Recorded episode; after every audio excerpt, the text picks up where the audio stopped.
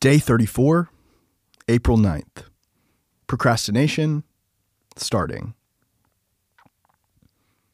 You may delay, but time will not. Benjamin Franklin. There is a fascinating story in American history revolving around the patent for the telephone. On February 14, 1876, Alexander Graham Bell's telephone patent application entitled Improvement in Telegraphy was filed by his attorney. Just a few hours later, another scientist, Elisha Gray, filed another patent for a telephone entitled Transmitting Vocal Sounds Telegraphically. Alexander Graham Bell was the fifth entry of that day, while Elisha Gray was the 39th. Accordingly, the U.S. Patent Office awarded Bell with the first patent for a telephone rather than recognizing Gray's request. After lengthy litigation, Bell prevailed.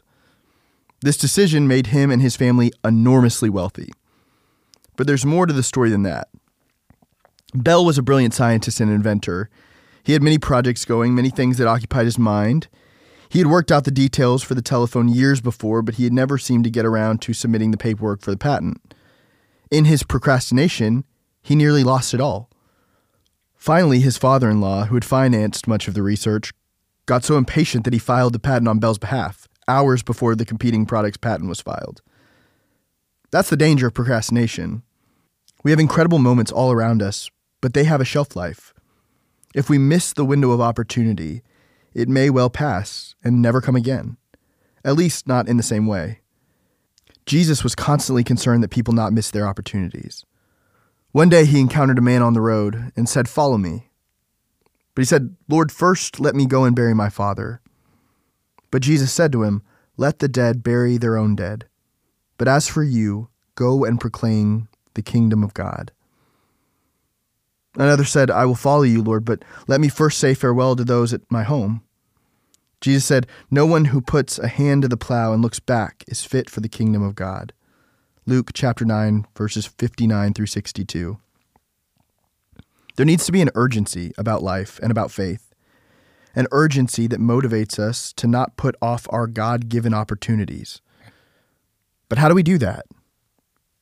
Awareness we need to reflect on the reasons we procrastinate. Notice the excuses we give. Be aware of the deeper issues inside of us. Goals. So often we get intimidated by the size of our task or calling. It's helpful to break down our objectives into a plan. A former boss of mine used to say, if you can plan it, you can do it. Divide the project into positive, concrete, meaningful steps that outline a plan of attack. Swiss cheese it. Even when we have a plan, sometimes we just resist starting. Set aside even 10 minutes to tackle our goal. Make just a little progress, and we will start to build momentum.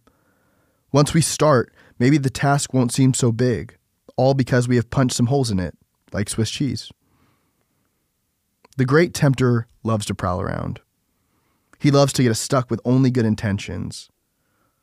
We are so easily distracted, and procrastination seems to be our second nature.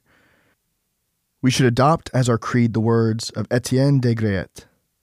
Quote, I shall pass this way, but once any good that I can do or any kindness I can show to any human being, let me do it now. Let me not defer nor neglect it, for I shall not pass this way again.